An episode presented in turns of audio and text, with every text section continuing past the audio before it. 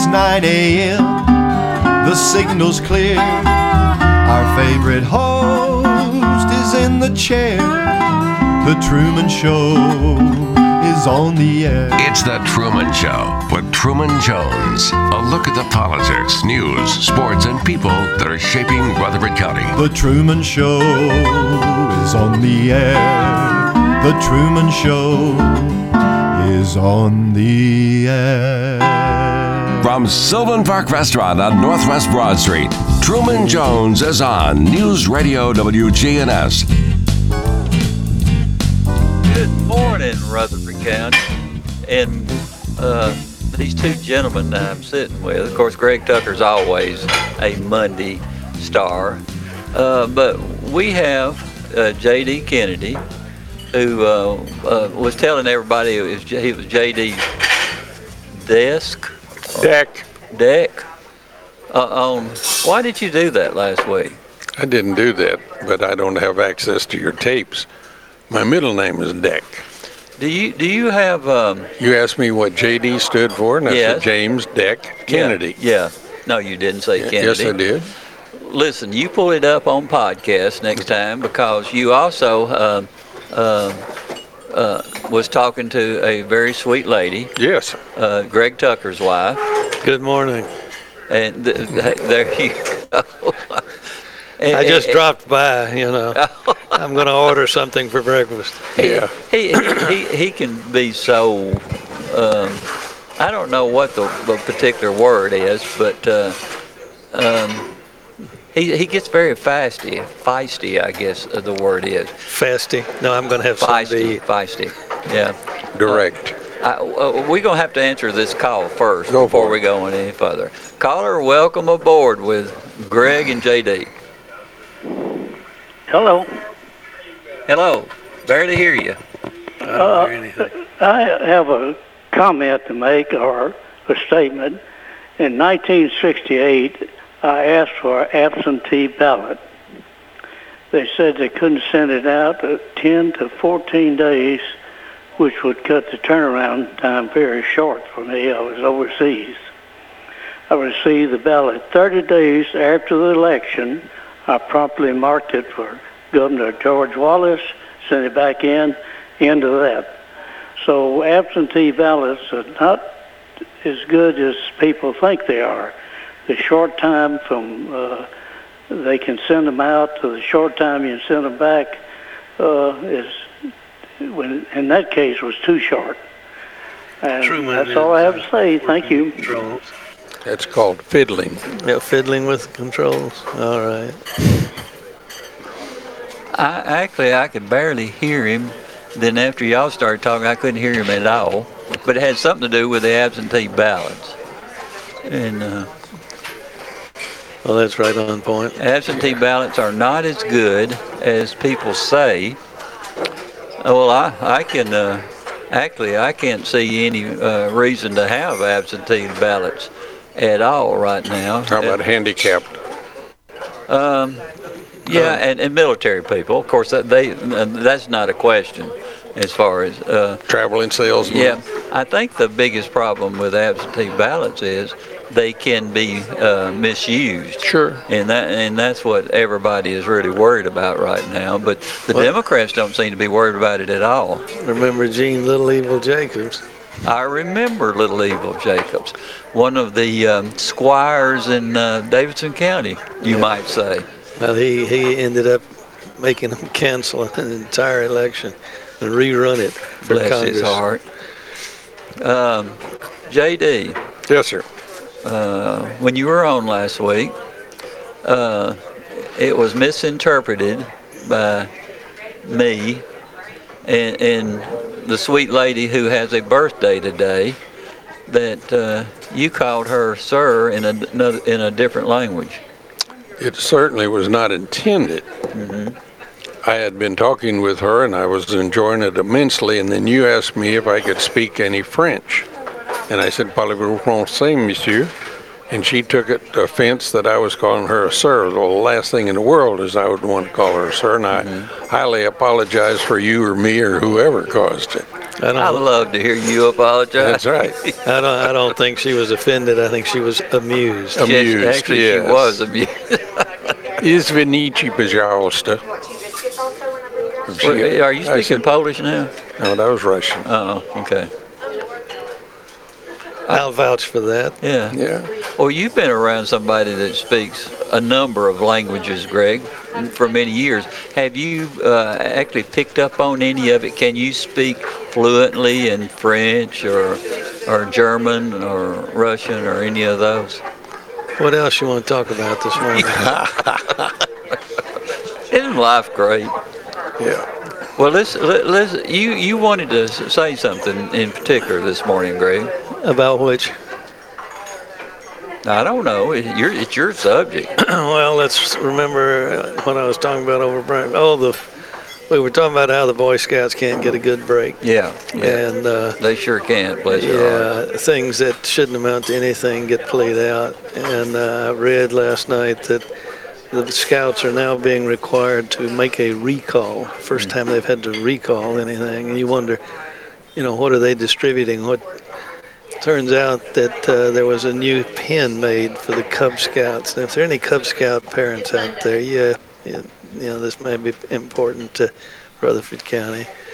There's an activity pin that was distributed to the Cub Scouts for participation in the program. Yeah. Well, somebody took the pen and tested it and found out that the level of lead in the pen exceeded the uh, national standard requirement and are forcing the scouts to recall 75 to 100,000 pins that have been distributed on the premise that some child might eat the pin. Uh, I don't know how many pins there have been over the lifetime of the Cub Scouts, but I don't think we've ever had one eaten, uh, such that we would worry about that. But yes, the Boy Scouts are now recalling.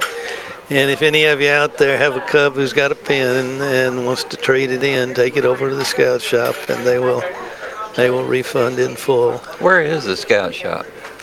Over uh, where Reeves-Sain Oh yeah. in the uh, there's a hardware. I think it's Haynes Hardware. Yeah. over there, and they have a scout shop in the back of the store. Is it a one or a two? The, the lead? If your pen can write on a pad, it's it's probably a two. Yeah. Did you, did you ever chew on your uh, pencil, either one of you, when you were in grade school? Uh, the eraser part, but I did the too. lid, The yeah. eraser. Yeah, Yeah, I don't know what the lead would taste like. uh, I do have something I'd recommend on uh, uh, Oaklands has put up a uh, video of I think it was a lecture, a presentation over there. Uh, it's quite interesting. I recommend it. Uh, if you go online, Google Oaklands and slavery, you'd get it. I'm pretty sure. And it is a story of uh, slave activity, slaves, and the role they played at the Oaklands plantation. Yeah. Uh, and uh, what is to me interesting is that they've identified several uh, family names and they've traced some of the history uh, after the end of slavery of some of these families, some of which still still in the area. And one thing kind of caught my eye. I'm always hypercritical of anyone history. The opening picture uh, on the presentation is uh, three black workers in domestic-looking uniforms and uh, what it is is domestic employees in about 1905, which is 40 years after the end of slavery. And also in 1905, it was not Oaklands. It was not owned by the Manny family. The Darrow family had it, and they changed the name. Uh, and uh, you know, the Oaklands name was restored when it was.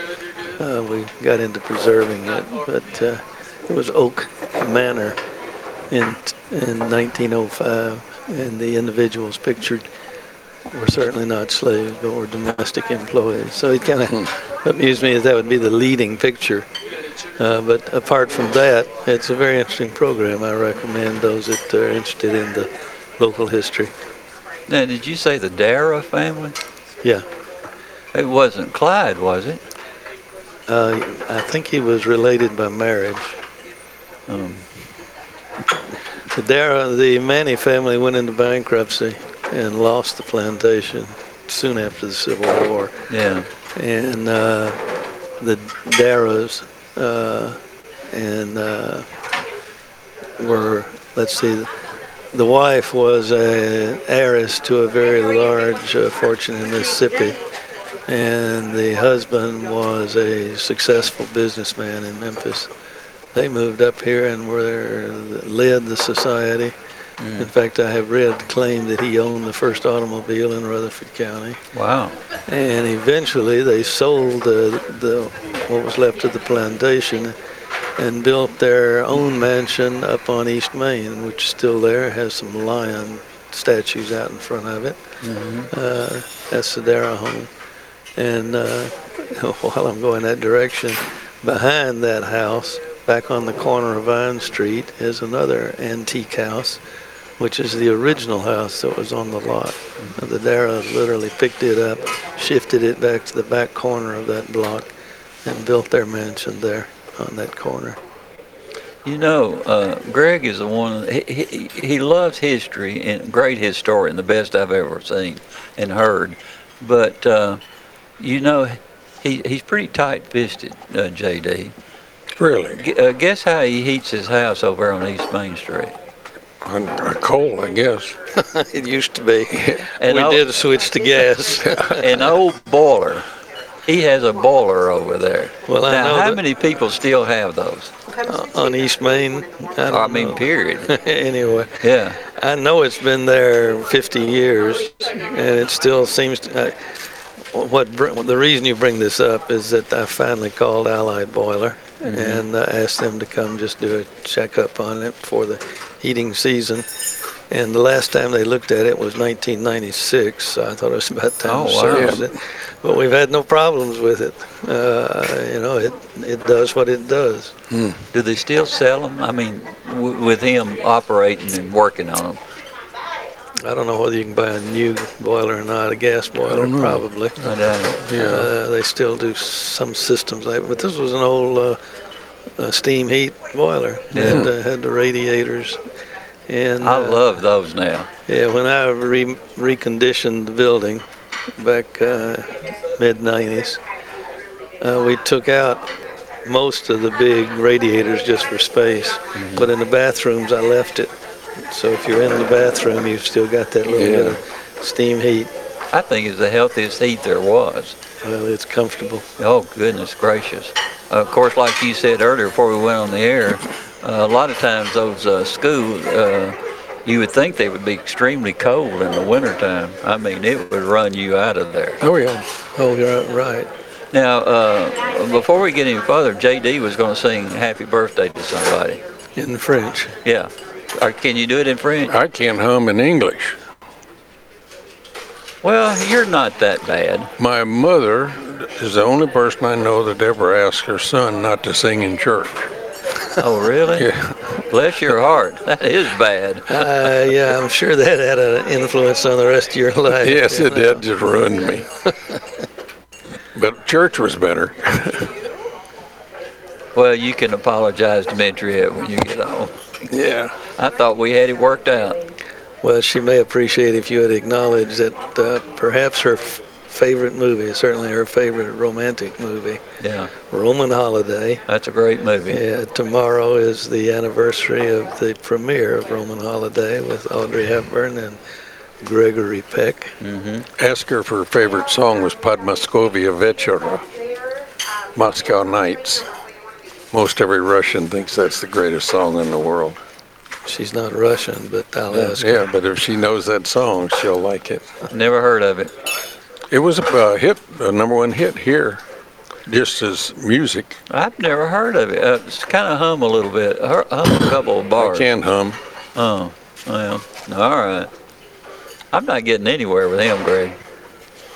You got me in trouble. You got No, an- I didn't do it. You did it yourself. You got another 40 minutes. I hope you got some ideas. Is that all you had prepared for today? I can't believe it. All, well, we had a wet weekend. Did you notice? Yes, we had a wet w- uh, weekend, but you had a wetter weekend.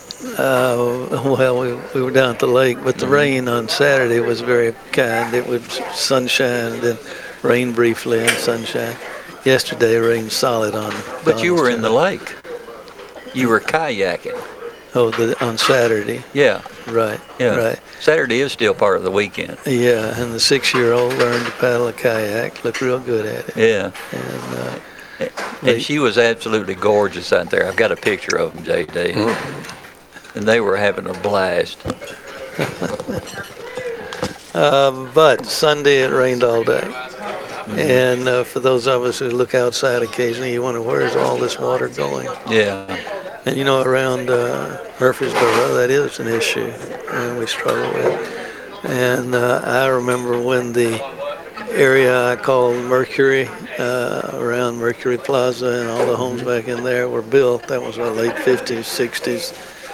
Uh, it added an incredible amount of pavement to Murfreesboro, and was uh, back uh, in that time they had really had to confront the issue of what to do with all this water. Well, what they did with it was dump it over in what we now call the wetlands Yeah. around the Discovery Center. And uh, the wetlands are protected. If you want to do anything there, you got to go through the Corps of Engineers and such.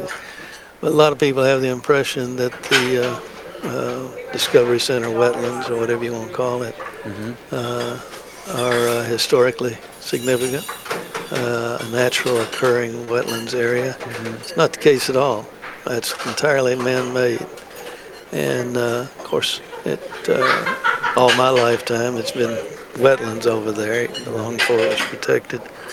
Um, but that's where most of the water goes, and there's a man-made tunnel, really.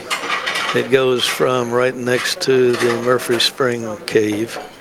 It goes off kind of to the left, goes under the highway and on down over, and it picks up much of that uh, uh, water coming off the Mercury area. Interesting, there's a massive sinkhole over there behind uh, the, the Kroger Shopping Center over in that area. And uh, the sinkhole property around it used to be owned by a fellow named Norman Hutchinson. He was the postmaster, also a very active speculator and developer uh, in the area. And uh, he says uh, he used to tease the uh, city manager at the time, uh, Bart's father. What was his name? City manager Fight. Yeah, Yeah, Clyde. Clyde Fight. Uh, that he had plugged that he had plugged that uh, sinkhole. And flood the town. Yeah, if you didn't get cooperation from the city administration. Uh, but uh, the history of uh, the wetlands is, is intriguing, and I found in uh, the Annals of Rutherford County, written by John Spence back in the 1870s, when even then it uh, had lost its original look, a description that uh, nostalgic and romantic to some extent, but a good uh, documentation of what was there when the city was first set up.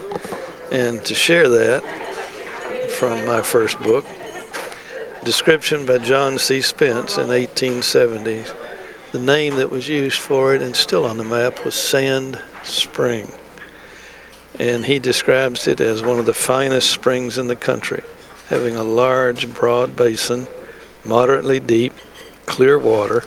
In the center, through a hole in a rock, white sand came boiling up with the water in a bold manner, which gave the name Sand Springs.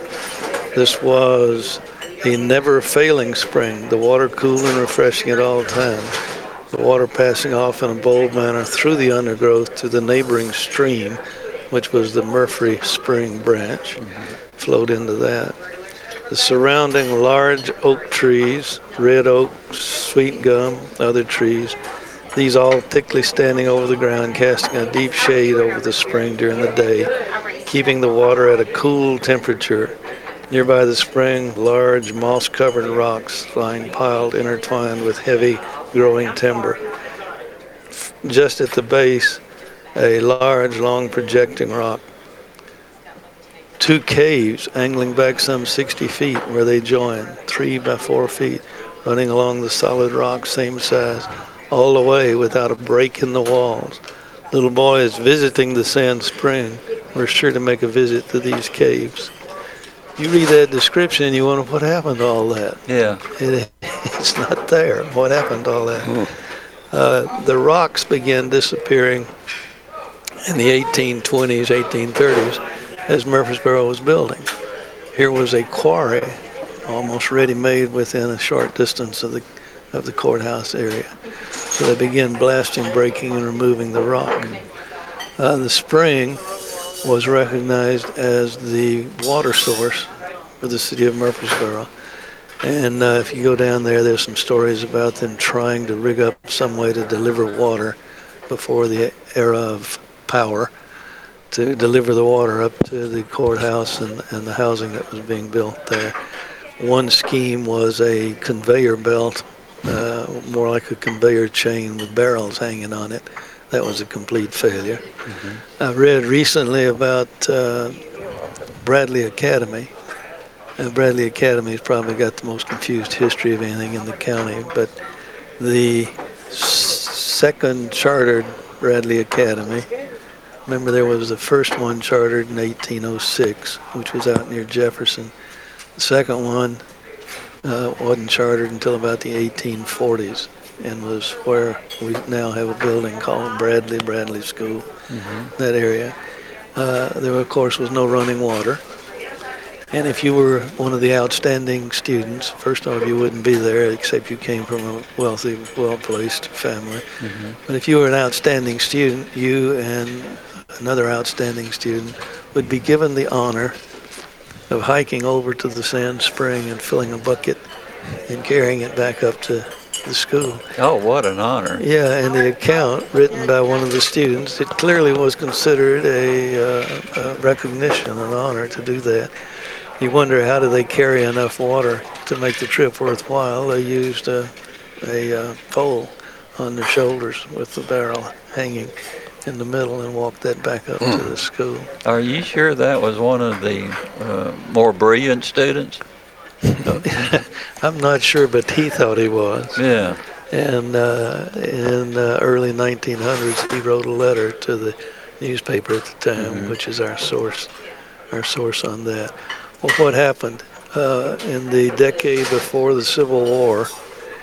Uh, the railroad came through town, and the railroad back in those days, the steam engines needed a constant source of water.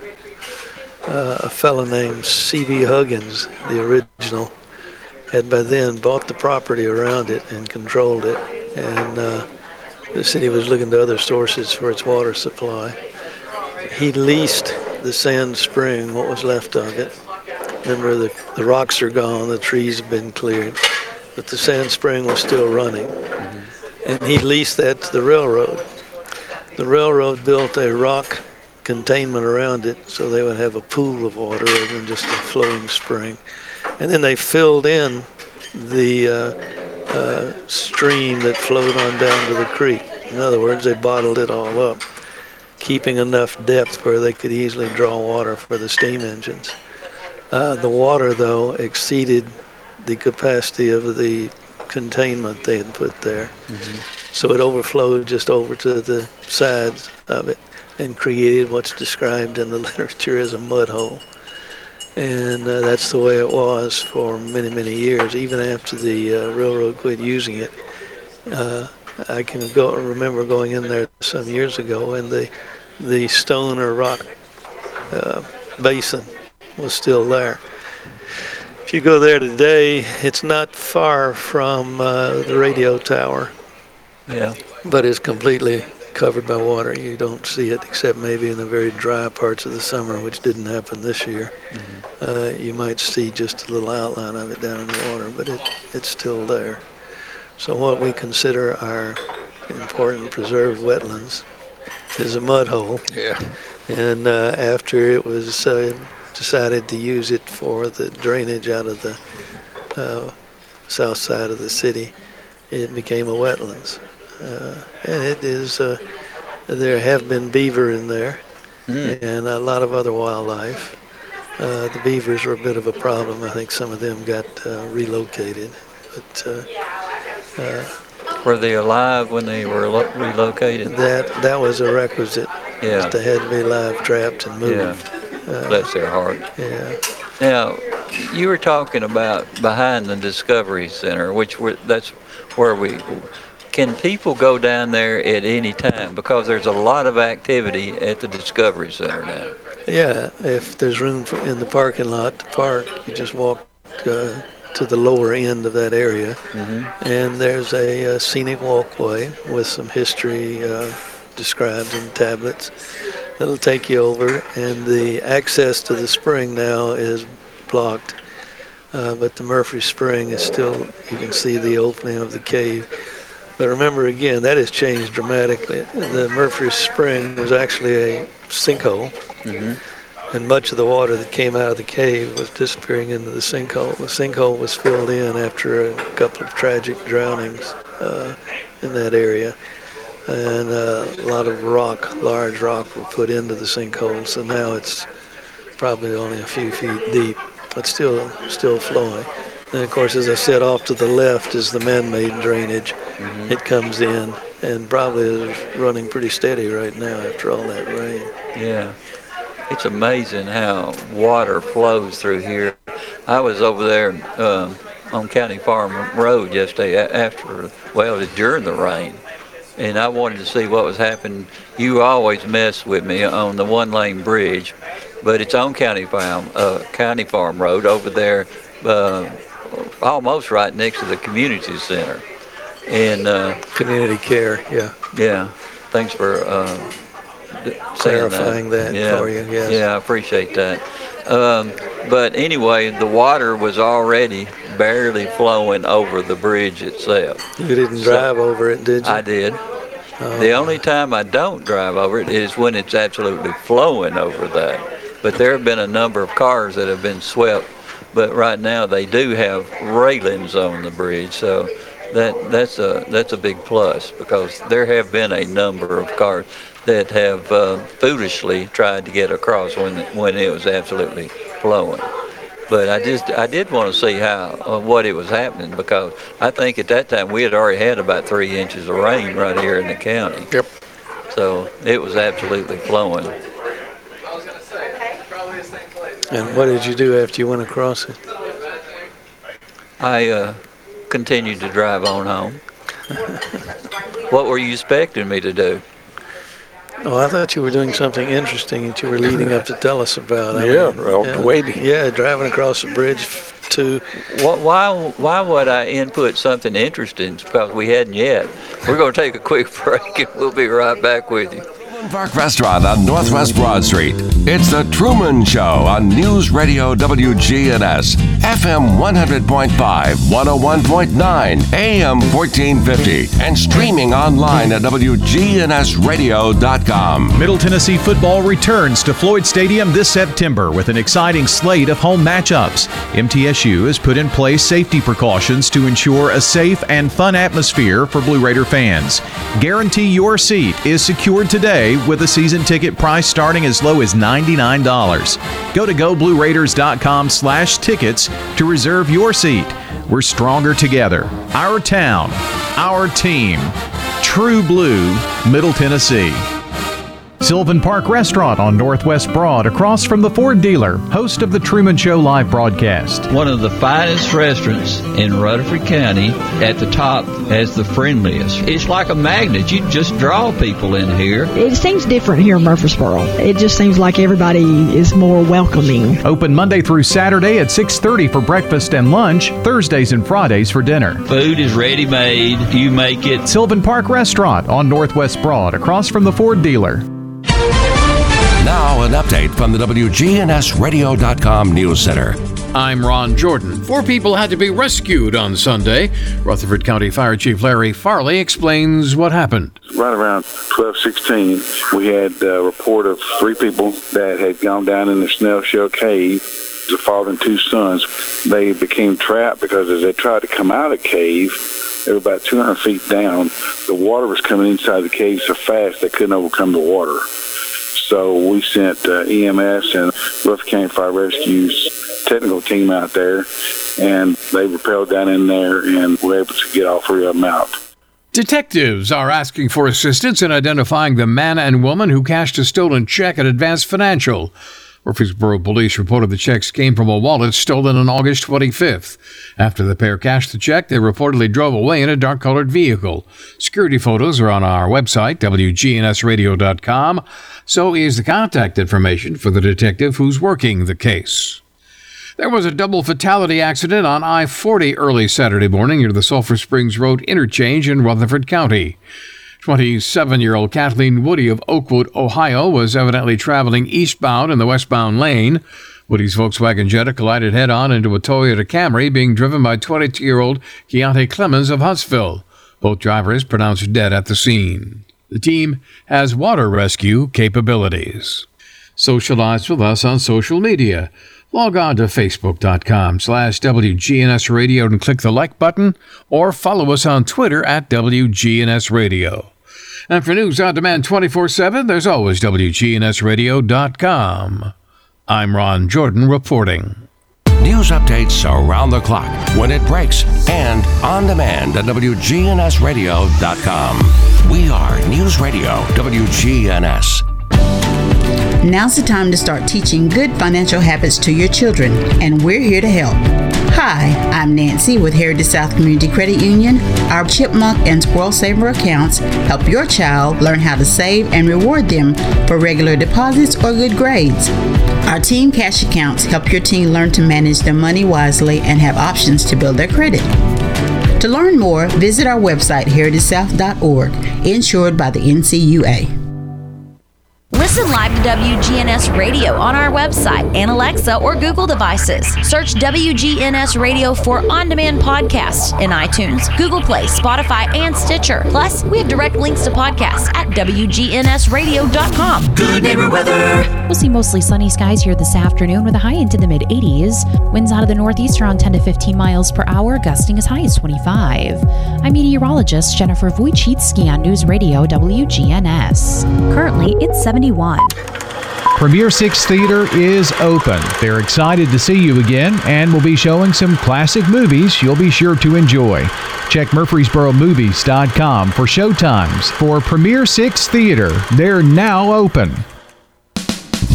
From Sylvan Park Restaurant on Northwest Broad Street, it's The Truman Show on News Radio WGNS, FM 100.5, 101.9, AM 1450, and streaming online at WGNSradio.com.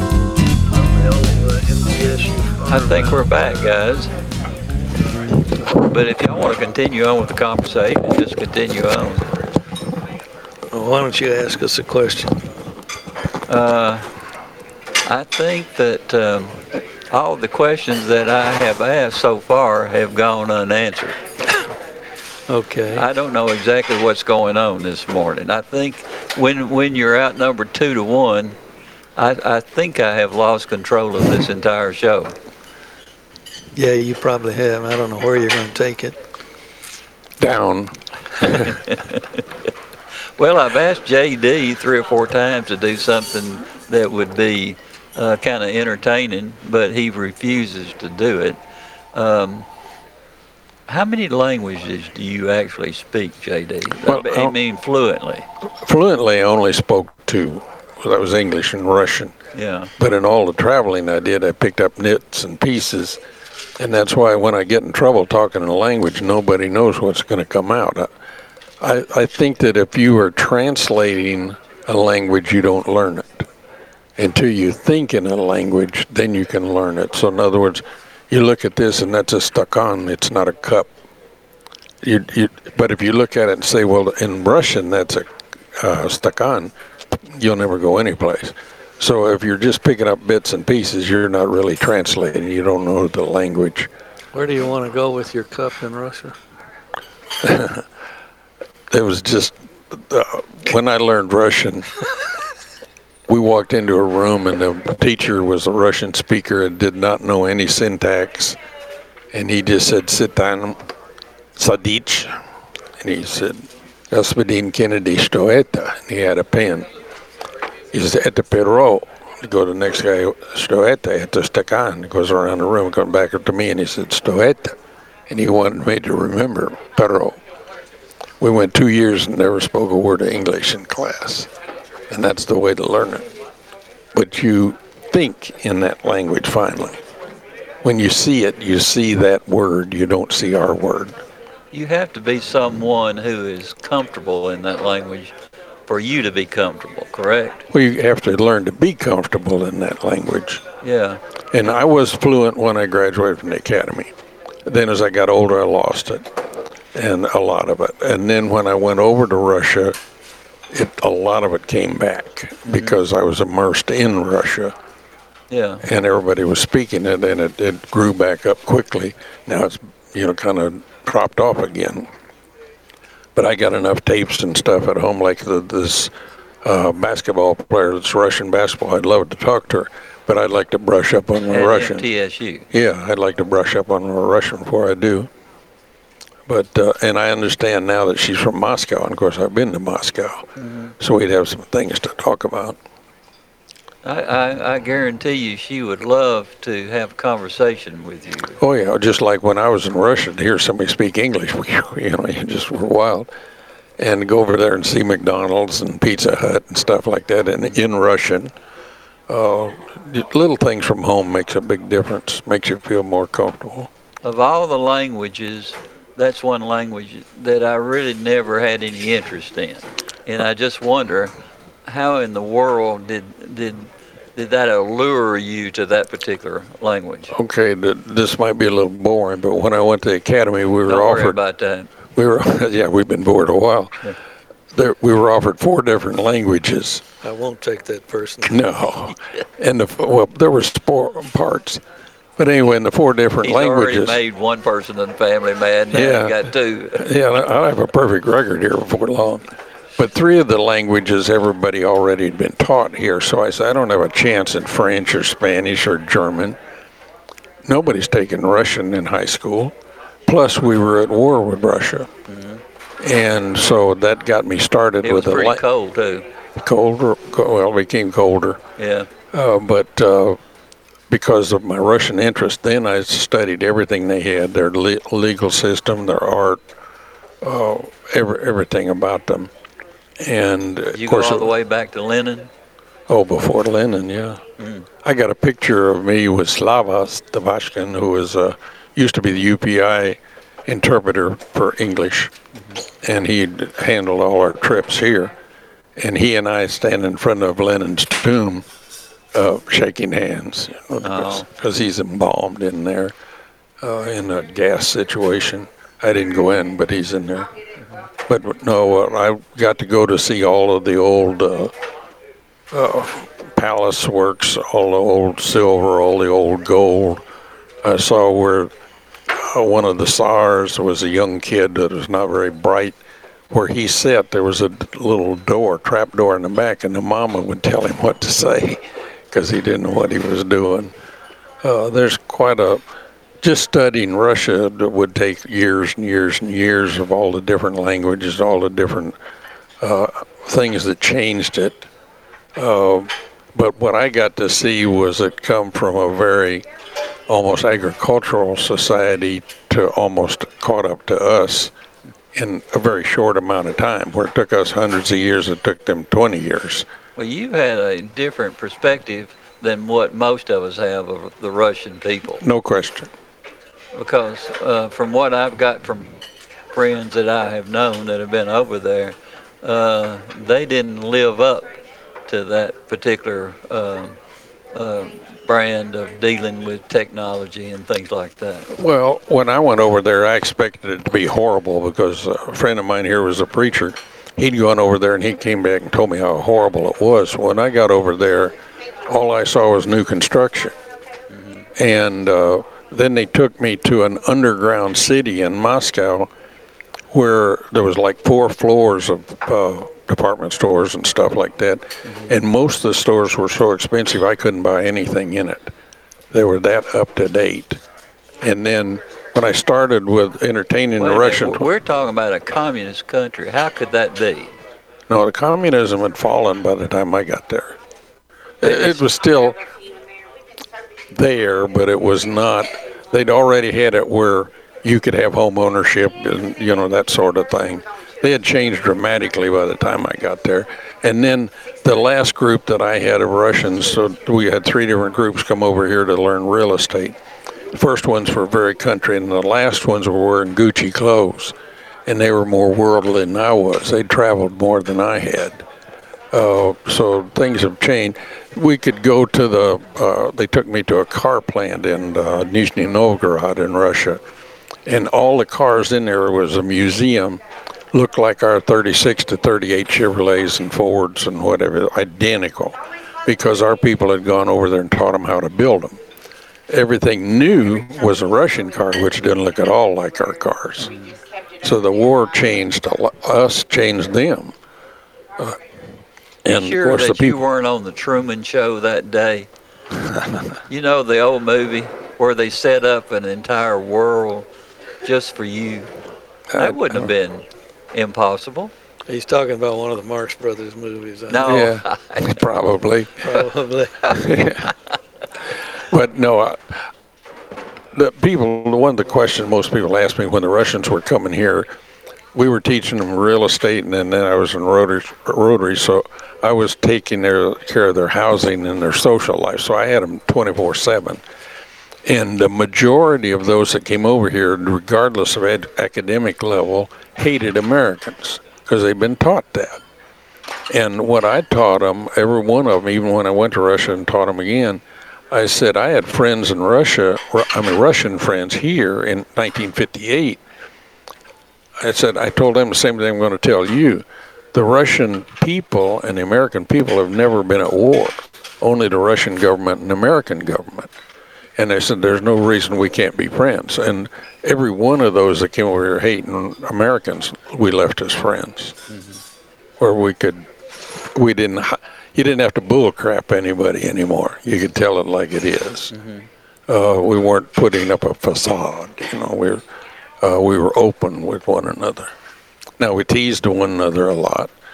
Uh, like uh, they one time a whole group of young Russians got me together at a drinking party and kept telling me this one guy was KGB, you know, which is their secret service. And before the party was over, they thought I was, and they admitted he was not KGB, but, but because my uh, son-in-law was in the State Department, and they thought we were well, there there was a period during the Cold War that if any delegation from Russia came to the United States, somebody was embedded in that delegation. No question. Who, who was KGB or whatever was the oh yeah the discipline because they worried about uh, and you saw it many times the Olympic athletes and whatever it might be would seek asylum. Sure, sure. And uh, you can understand why the difference when they saw a free country and what made the difference. Mm-hmm. I, you know, I would expect that. Well, back in '58, when they brought the Russians over to the academy, you could tell who the communists were and who the Russians were. Uh, you couldn't. You could be both. But if you weren't a party member, you were not fully trusted. Yeah, that you were watched. Yep. And like when I went over and visited Russia, I have a thousand pictures of me in Russia, and my daughter keeps pointing out who was watching me while we were over there. Mm-hmm. You know, I wasn't watching them, but they knew where I was at all times. Well, I have not been to Russia, but having been to communist Vietnam mm-hmm. back about 10 years ago, uh, I wondered about the fellows who were always at the same corner sitting on their motorcycle. Oh, yeah and uh, just appeared not to be doing anything. Well, yeah. finally, one of our friends there explained that they are the ones working for the government, and they're watching, sure. watching everybody, everything. And uh, I even got on friendly terms with the one right outside the hotel because he'd tell me where to go for different things. Uh, but I thought that's not a bad job. Just sit here all day on your. One funny your thing about tripping to Russia with this of the communist, non-communist, whatever when you're driving, you, uh, of course, people told me there were no paved roads, and I drove at 120 miles an hour on some of their roads. But you'd come around the corner out in the country, and like a railroad crossing would stop you, mm-hmm. and the militia would be there, who were only money they made is whatever you gave them. so they'd harass you until you gave money, and then they'd raise the thing and let you go on.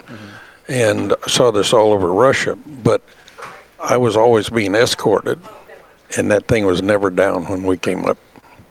Somehow there was some way they knew the car before we got there. Now, who was president of Russia when they changed um, from a less communist government? Changed to a less communist. Well, Yeah, Gorbachev, yeah, you know, yeah, was when they said take down the wall. Yeah. That may be where you're looking for. And, you know, according to the Russians, it had nothing to do with us. Uh, the wall was coming down, Yeah. and we just took advantage Of course, of it. they, they wouldn't want to admit that anyway. No, but it, the thing was crumbling. Uh, I met a young man uh, here and over there, uh, lived with him for a while. And when they offered everybody can have whatever, own whatever they say they own, he ended up owning all the casinos in Russia. So at 23 years old, he was the richest person in Siberia. Well, you said earlier that people can own their own property Sure, now. sure. So i- i- is that a complete ownership? Apparently, while I was there, I know everything he owned was his. Yeah. I wonder if they have anything like eminent domain, though. I know in in uh, Vietnam, the farmer actually is there with the consent of the party, and if the party decides someone else should be there, he's out. And while he's there, he treats it as though it was his property and and his to work and, and get a earn from.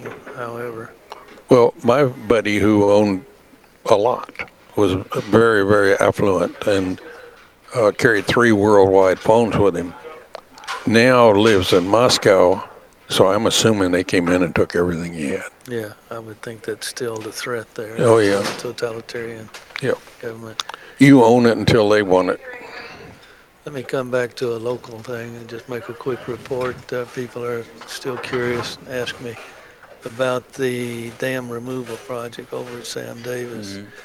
The Tennessee Historic Commission and the Corps of Engineers have halted the project Good. uh, for a more detailed review of the historic significance, if any. And uh, eventually, I'm sure the Historic Commission will come to a conclusion. And uh, at that point, things will either pick back up or, or will be put down. Uh, also, let's see, uh, Mike Waller in his uh, appeal, Mike applied for an additional 30 days in order to do his document review and prepare. And uh, the administrative law judge granted the additional 30 days. So we're talking into October when the uh, actual hearing will be scheduled.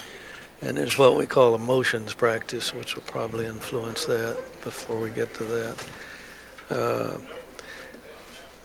a, I think positive development is that the uh, trust board out there has come up with a draft. They call it a memorandum of understanding, which would involve the school board and the Sam Davis property, which is the property owners, and this uh, outfit called Cumberland River Compact, which is the one that proposes to tear down and earn the mitigation credits and such. And uh, the, the draft memorandum specifies that after the completion of the project, those three would divide up the remaining funds. Of course, that's a seven-year period before they uh, release the stream uh, at that point. Uh, I have a copy of the draft memorandum, and uh, it does not include accountability or uh, audit, things of that sort. We're talking about perhaps as much as a million dollars. If uh, the audit provisions, the accountability, the transparency uh, are added to that arrangement, I think that would be a good workout. And I need to give Mayor Ketron a little credit. He expressed some concern about the circumstances there, and in reaction to that, uh, this uh, memorandum of understanding was apparently drafted by someone there in the trust group. So hopefully it'll uh, eventually work out in fa- to favor the Sam Davis and its financial needs. And uh, also hopefully preserve the history of the area there. And uh, none of the governments, uh, as far as Rutherford County and Smyrna, uh, were they ever uh, notified of what was going on with Not- that particular project? Not until Mike Waller, who was on with us last week, uh, brought it to everybody's attention. And he more or less stumbled on it. He lives in the neighborhood around the Sam Davis property and saw a public notice which said essentially we're going to tear down the dam in order to generate these mitigation credits, which on the face of it, none of us laymen understood what they were talking about. We now understand. Uh, and uh, still, it's an open question as to how it's going to work out. Was, was any of the media uh, notified during that particular negotiation that was going on about the dam? No, there was no no public discussion except for the public notice. And as I say, that was talking in terms that most of us didn't have any idea what they were talking about. Generation of compensatory. The voice of Rutherford County, the flagship station for Blue Raiders. I thought I heard the radio come on. you guys can't hear you can't hear anything with your uh, No. mics, can you? No. I don't. We don't hear anything. We hear you. Yeah. Well, that's not a big thing. oh, we're, we're still going. I I see the go ahead sign over there. Uh, but that's that that particular situation, Greg, was one of I have never heard of anything like that before in in, in our community, and it, it was it when things are that quiet, it always makes me nervous Well, there. when it when yeah. it's something like that. uh, if I'm being critical, that's the problem. That you know, when this first became known as a possibility, we should have had much more open discussion. Oh, yeah. Uh, and uh, involved the property owner, all the property owners from the outset, uh, and uh, the numbers should have been highlighted early on, because we've had members of the board of trust out there say, "Well, we never." we never understood the, the dollar numbers until Mike Waller began to uh, educate all of us on what he had learned. You think that something like the Sam Davis home, with all the historic value, um, the ownership would be kind of locked in stone, but it but it's all over the place. I mean, we're talking about the the, the school board. I mean, the schools themselves. Um, they are a, a part owner of that particular area right there. Well, the dam itself, we confirmed with county records, it's 50-50.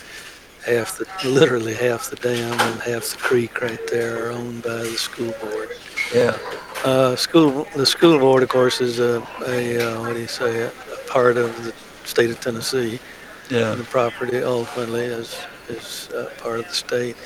Same with Sam Davis. That property is owned by the state of Tennessee. It's entrusted to the, the board of trustees uh, for maintenance and operation and such.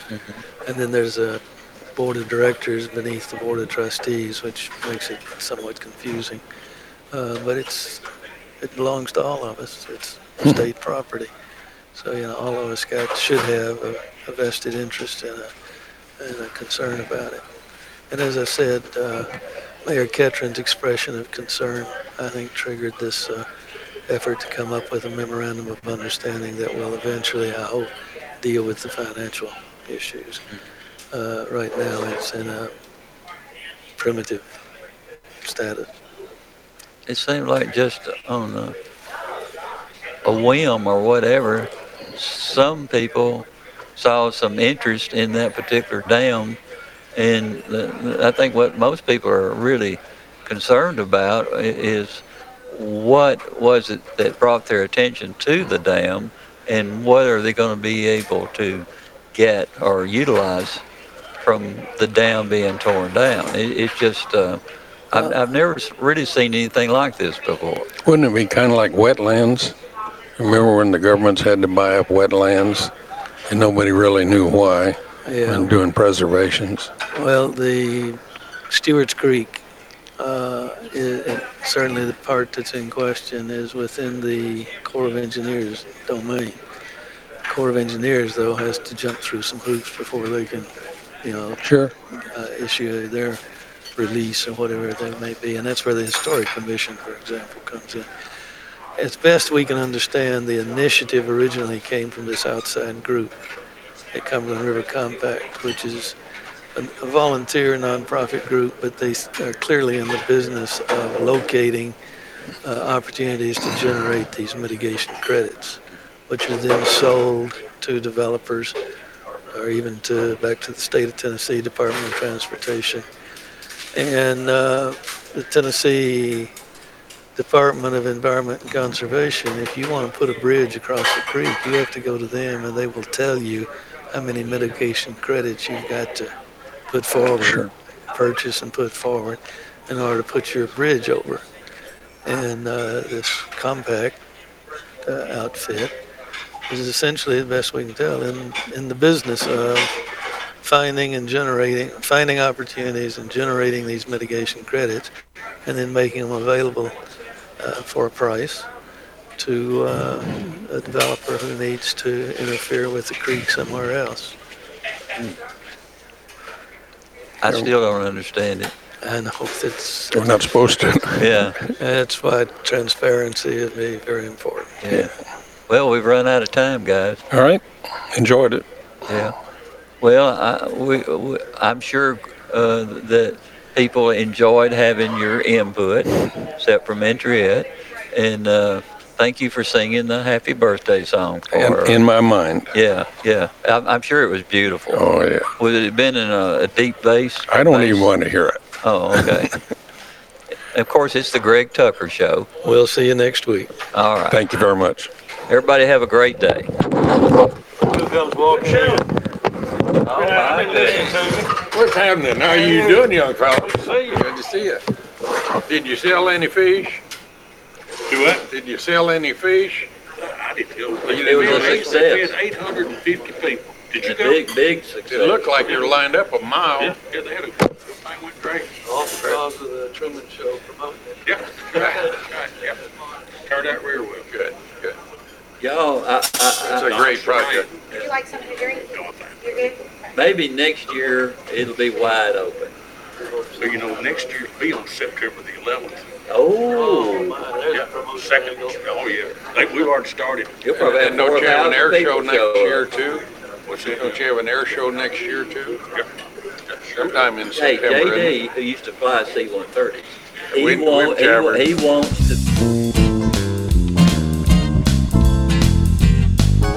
From Sylvan Park Restaurant on Northwest Broad Street, it's The Truman Show on News Radio WGNS, FM 100.5, 101.9, AM 1450, and streaming online at WGNSradio.com.